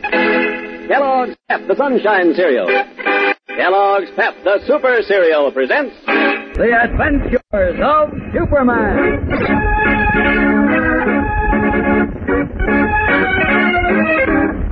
Today, Superman as Clark Kent and Lois Lane have arrived at Green Acres in search of a secret aerial rocket. Sensing great danger, Kent tries to send Lois back to Metropolis. You'd better take the car and drive back to town, Lois. This place is dangerous. No more dangerous for me than it is for you. Yes, it is. If necessary, I can. You can what? Wave a magic wand and turn into Superman? That amuses you, doesn't it? Now, please, Clark, let's not discuss it. I've come this far, and I am not turning back now. Well, all right. But I'm warning you. Even with Superman's help, you may never get out of these woods alive. Is it life or death for Lois Lane? We'll know right after what's coming next. Spaceship now leaving from Tower 3, Rocket Express for Saturn, with stops at Mars and Jupiter. All visitors will please leave the launching tower for... That's a short preview of a rocket terminal of the future. And not so far in the future either. Rocket flight is just around the corner. Right. But now Kellogg's Pep, the super cereal, offers you a terrific hand-sized rocket model, the Gy-Rocket. A Gy-Rocket you can send streaking into the air, up over the treetops. The Gy-Rocket itself is sleek and businesslike, with its streamlined body brilliantly colored, almost half a foot long. Plus a steel propeller at the stern that packs rotational thrust. And the Gy-Rocket comes complete with a metal launching rod and a wooden rocket launcher. Right. You hold it in your hand, flick your arm, and off it zooms, flashing into the sky. Every launching's a new thrill. Now be sure you send for your Gy-Rocket right away. Get yours while the getting's still good. For each Gy-Rocket you want, send 15 cents and a box top from Kellogg's Pep to Superman, Box 124, New York 8, New York. Remember, you can buy this Gy-Rocket anywhere. The only way to get it is to send a box top from Kellogg's Pep, plus 15 cents, a dime and a nickel, and your name and address clearly printed to Superman, Box 124, New York 8, New York. This offer is limited to the United States.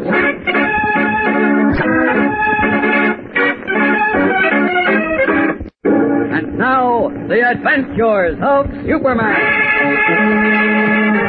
As you remember, Superman believes that a mysterious red-bearded man named Richard Haller has gained possession of the wrecked aerial rocket in which the Man of Steel came to Earth from the planet Krypton many years ago. Further, he suspects that Haller has been able to reconstruct the amazing rocket and is negotiating for its sale to a foreign power.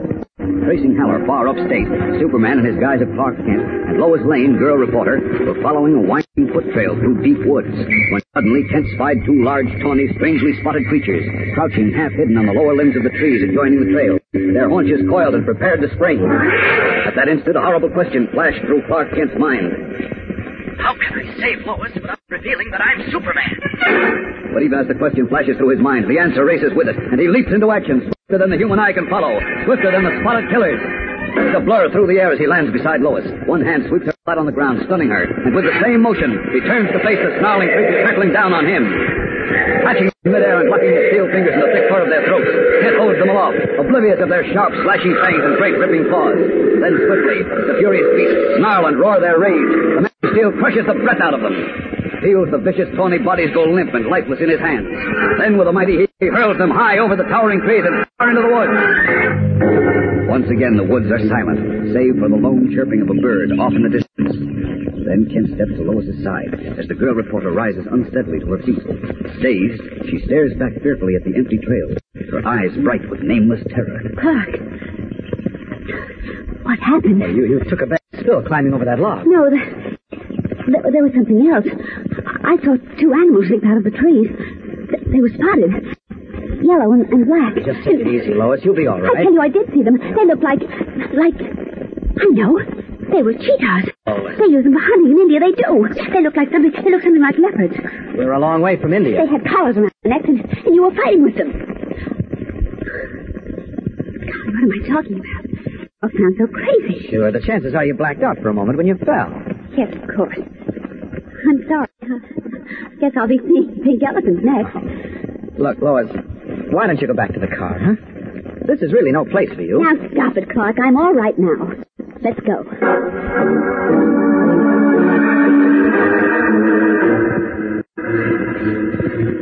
How much farther, Clark? These shoes weren't made for hiking in the woods. Okay, hold up. I can see it from here. See what? Look down that little hill to your left. Here, wait, I'll spread the bushes apart. There. See it? Well, I, I see a little farm hemmed in by the woods and several men. Big man. He has a red beard. Richard Haller. Now, our problem is. Great Scott! Clark, you frightened me. The rocket! The original Superman rocket! It's in the barn to the right of the farmhouse in a concrete pit under the floor. What are you talking about? Clark, stop staring. Yes, it's the original rocket, and it's been reconstructed. We got here just in time. In time for what? Look at Haller. See what he's carrying? No, I, I, I can't tell from here. What is it? A small model of the Superman rocket. He's going to launch it. There it goes. Good heavens. Look at that shoot up. Colonel Reed and the FBI were right. Haller knows the secret. That model's traveling at amazing speed. Where is it? I can't see it anymore. It's above the clouds, leveling off. Lois. Yes? Get back to the car as fast as you can. Drive back into town and call Colonel Reed in Washington. No, no, no. Better yet, call Miller at the FBI. Tell him what we've seen. Clark, look. Look, the rocket is coming down. Great Scott, it's on fire. They don't know the secret. They've done something wrong. It's going to land right near us. What do we do? Get down. It may explode. Here it comes. Oh, Clark, I'm afraid. Don't move. Good heavens. Well, that's the end of that model. Come on, let's get a look at the fragments. No, no, wait a minute. Miller and his gang are coming up the hill. Duck behind these bushes. Don't move a muscle. Stupid, ignorant fools. A fine man you made of things.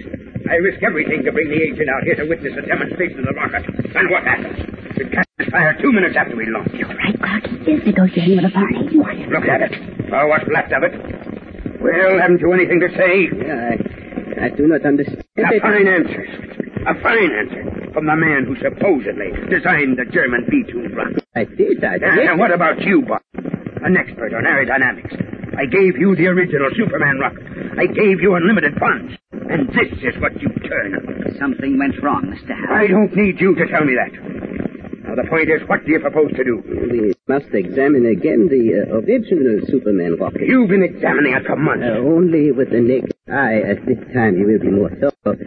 I have in Metropolis a special X-ray machine I invented in Germany. I will go at once and return with it by morning. We will take X-ray pictures of the original rocket. Perhaps there is something in the structure of the steel, something in the design of the fuel chamber that uh, we have not seen. Uh, what do you think, Barton? Sounds like a good idea. You should have thought of it a long time ago. All right. I'll try to keep the agent here until tomorrow. But don't fail this time. If you do, well, just don't. Come on. God, this is incredible. That man Haller is a demon. Worse than that. He's the most dangerous man in the world. But we'll clip his wings. How? They won't take any X-ray pictures of the original Superman rocket. Why not? The moment it gets dark, we're going down there to get that rocket. Before morning, it'll be in the hands of the War Department. Determined once and for all to put an end to Richard Haller's attempts to design and build an aerial rocket capable of worldwide destruction, Clark Kent makes daring plans.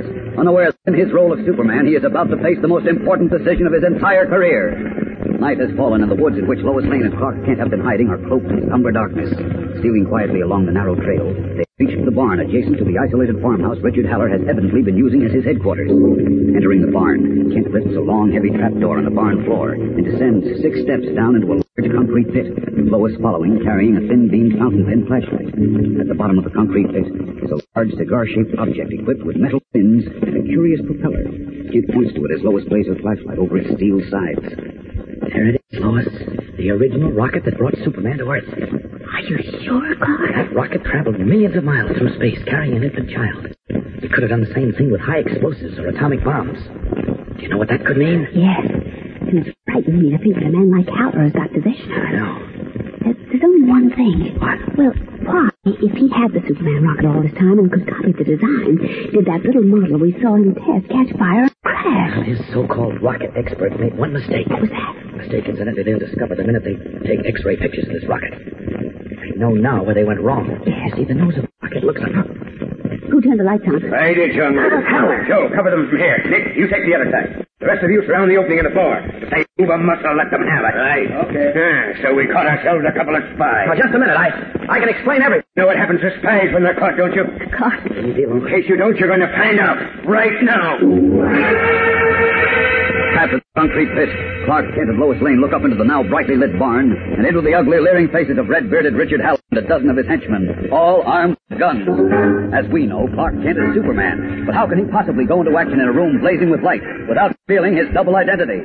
While it may be true that the gleaming blue steel automatics pointing down into the pit are no threat against him, they are a deadly threat against Lois Lane. And to a man like Richard Haller, other people's lives are cheap. Tomorrow, gang, faced with sacrificing Lois or revealing the closely guarded secret that Clark Kent is Superman, Kent makes the only possible choice. What is it? Don't miss tomorrow's episode, whatever you do. Nothing like this has ever happened to Superman before. Tune in tomorrow, same time, same station, for Chapter 10 of The Secret Rocket on The Adventures of Superman. Remember, for breakfast, it's Kellogg's Pep. For excitement, The Adventures of Superman.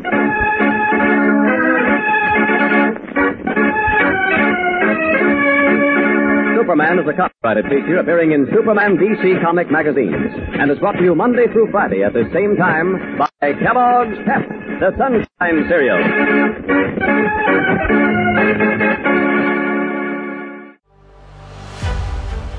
You're tuning in to Silver Age Heroes Radio Theater presented by Phoenix Media. Up in the sky, it's a bird, it's a plane. No, it's Superman. Faster than a speeding bullet. More powerful than a locomotive. Able to leap tall buildings at a single bound. Look, up in the sky. It's a bird. It's a plane. It's Superman. Today, eat Kellogg's Pep, the Super Cereal. Super as in Superman. Kellogg's Pep, the Sunshine Cereal. Kellogg's Pep, the Super Cereal, presents The Adventures of Superman.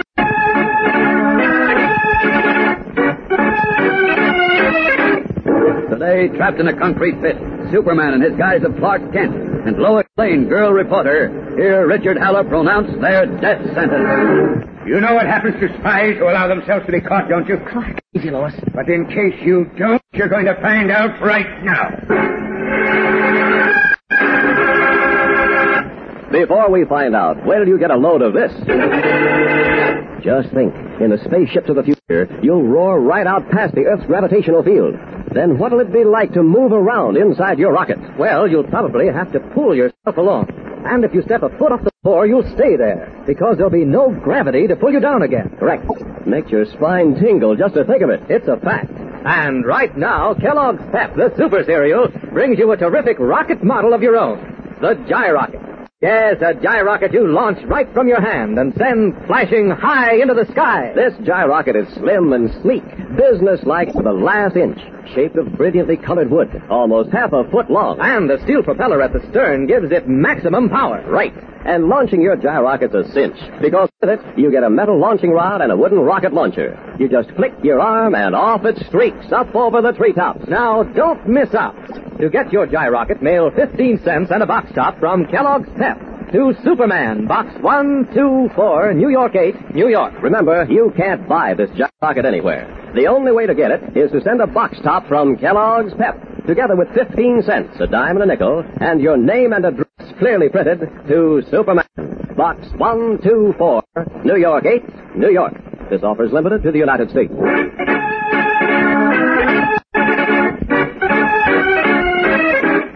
And now, the adventures of Superman. Discovering the hideout of Richard Haller, the mysterious red-bearded book collector who managed to get possession of the original aerial rocket in which Superman came to Earth, Clark Kent and Lois Lane waited until nightfall, and then slipped into Haller's barn. where, in a concrete pit beneath the floor, they found the Superman rocket. But a moment later, as they were examining it, the barn suddenly blazed with light, and a dozen hard-faced men, including Haller, lined the open trap door and pointed guns down into the pit. What do you say, boss? We let them have it? Wait a minute. I want to ask them something first. You've already asked us. Yes, we know what happens to spies. We're not spies. We're newspaper reporters. We lost our way in the woods. So you broke into this barn and climbed down into that pit looking for a road map. Is that it? No, that's not it. I didn't think so. Your name is Clark Kent and the girl's name is Lois Lane. You visited my house in Metropolis last night, posing as rare book dealers. Somehow you learned where to find me. You came up here looking for a big story. Or is that all? You seem to know all the answers. I make it my business to learn the answers, Mr. Kent. I find it very profitable. One more question. Just before I turned the lights on, I overheard you tell Miss Lane that we had made one mistake in designing the model of the Superman rocket. What was that mistake? I'm a newspaper reporter, not a rocket designer. But what I know about rockets. As the son of Eben Kent, you might know a great deal. Clark, what is he talking about? Mr. Kent knows what I'm talking about, girlie. Well, what was the mistake? Don't waste your breath, Haller. Even if I did know, the last person in the world I'd tell would be a traitor to his country. A man who's willing to sell out humanity for a price. You. So that's the way you feel about it. That's exactly the way. All right, boys, let him have it. Come on. Moving with the speed of light, Kent sweeps Lois off her feet and behind the protective skull of the Superman rocket. A Deadly steel-jacketed bullets smash into the sides of the concrete pit, shielding the terrified girl reporter with his body. And here's the bull-like voice of Haller echo through the barn in furious rage. Catch them! Finish them! Like fiery hailstones, bullets pour from the flaming muzzles of a dozen automatics, some flattening against the concrete walls of the pit, and others ricocheting wildly off the steel hull of the rocket. Hidden under the rocket and protected by Kent's invulnerable body, Lois, for the moment, is safe. But as Kent well knows, it may only be for a moment. Come on, why don't you get them? Quick, fast! They're under the rocket! Stop firing! Hold it! Follow me. If we can't get to them here, we'll go down into the pit. They're coming in for us. Don't worry. Everything's going to be all right. Oh, no, we haven't got a chance. Here they come. Let them come. They're going to be in for a surprise. And so are you. The surprise of your life. Forced to make a choice between saving Lois from instant death at the hands of Haller's gunman or revealing the long-guarded secret Clark Kent and Superman are one and the same person, Kent takes the only possible course. Quickly, he strips off his jacket. Clark, what are you doing? Get ready for Haller and his killers. Here, hold these glasses. Well, you're out of your mind. They've got guns. Won't matter once I get this shirt off. All right, boys. Blast them out. Spitting blue flame, the automatics in the hands of Haller's men send a hail of deadly whining bullets to the now unprotected spots, where Lois Lane, terror-stricken, crouches behind Clark Kent, expecting each moment to be her last. Kent moves from side to side, protecting her against the death-dealing steel-jacketed slugs. Then, suddenly, the strange and mysterious hand of fate enters the picture. A bullet from one of the automatics strikes the concrete wall of the pit, and, glancing off, smashes into a metal barrel of high-octane gasoline. There's a deep, muffled explosion, and almost instantly, the pit is aflame inferno. What happened? Barrel of gasoline exploded. There's arrow around us. We can't get out. Wrap my jacket around your head. Hurry. Oh, our eyes. Don't say things like that. I Can't breathe. It's oh, all gonna. We'll be out of here in a minute. All right, keep that jacket on your head. Lois. Oh. Oh, the poor kid, she passed out. Well, maybe it's better that way. Now I can handle matters. As Superman. Up with her. There. Now, out and away!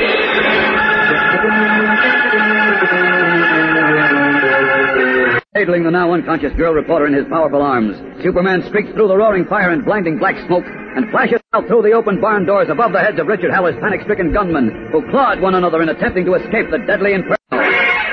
A moment later, he hovers in furious flight high in the starry sky. Now to get this jacket off Lois's head. There. She ought to be all right in a moment now. Then I can drop down on Mr. Haller again. Lois. Hey, that's funny. She's limp as a rag, and her hands are ice cold. Great Scott, her pulse is weak. I'd better not take any chances. Better get her to a doctor fast. Must be one in the village. Away!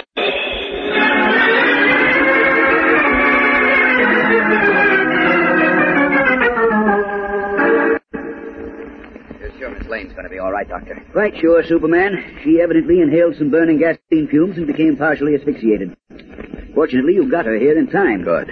I've given her some oxygen and a sedative. I'd leave her here if I were you. Certainly until morning. Oh, well, I'll be glad to, Doctor, if it isn't too much trouble. No trouble at all. In fact, I'm quite proud to be able to do something for of Superman's. Well, thank you. I've got to leave now. Well, you go right ahead, and don't you worry about the young lady. Thanks again, Doc. Oh, yes, one thing. W- would you please tell Miss Lane that Clark Kent is all right? Tell her he uh, escaped without injury. Be glad to. Good night. Thanks for everything. You're more than welcome. Good night. Now, to get back to Richard Haller and his gang. Up and away!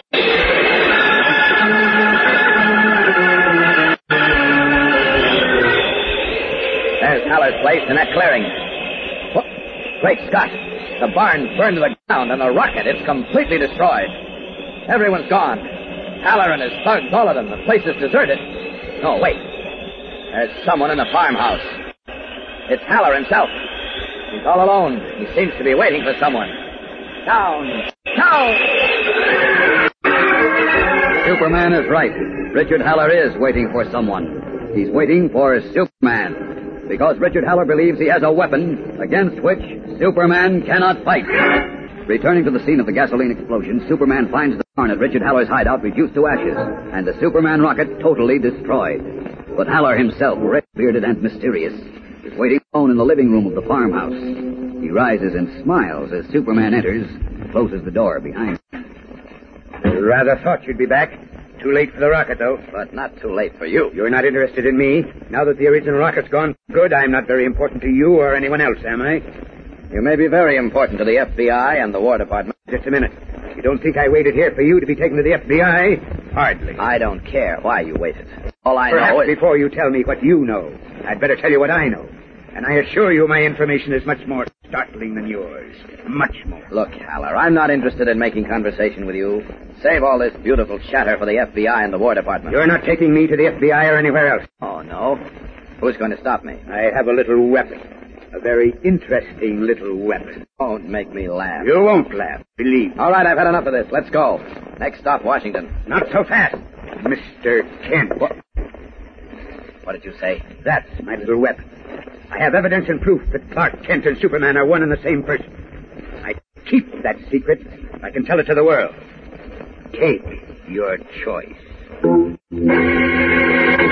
Lost beyond belief, Superman stares at Richard Haller in speechless amazement. A sick, empty feeling at the pit of his stomach. In his heart of hearts, he realizes that the red-bearded Haller has somehow stumbled on the only weapon that could be used against him. The secret of his double identity. Knowledge that Clark Kent is Superman. Because once he is revealed as Superman, Clark Kent can no longer be effective as a champion of justice. For a fleeting moment, a wild and daring thought flashes through his mind. He's alone with Haller. In an instant, he could crush the slimy, red-bearded enemy of decency and end forever Haller's threat against humanity and himself. But that would be murder. Cold-blooded murder. What can Superman do? What would you do? Gang, don't miss Monday's episode for the thrill of your life. Nothing like this has ever happened to Superman before, and you'll want to hear what decision he makes. So tune in Monday, same time, same station, for Chapter 11 of The Secret Rocket on The Adventures of Superman. And remember, for breakfast, it's Kellogg's Pep. For excitement, The Adventures of Superman.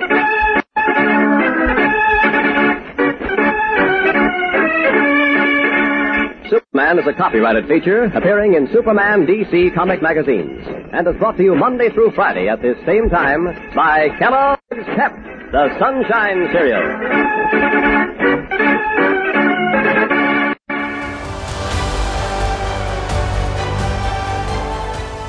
Get this and previous episodes of Silver Age Heroes Radio Theater wherever you get podcasts or by visiting phoenixmedia.us forward slash Silver Age Heroes. Join us again, same bat time, same bat station, for another presentation of Silver Age Heroes Radio Theater. Excelsior!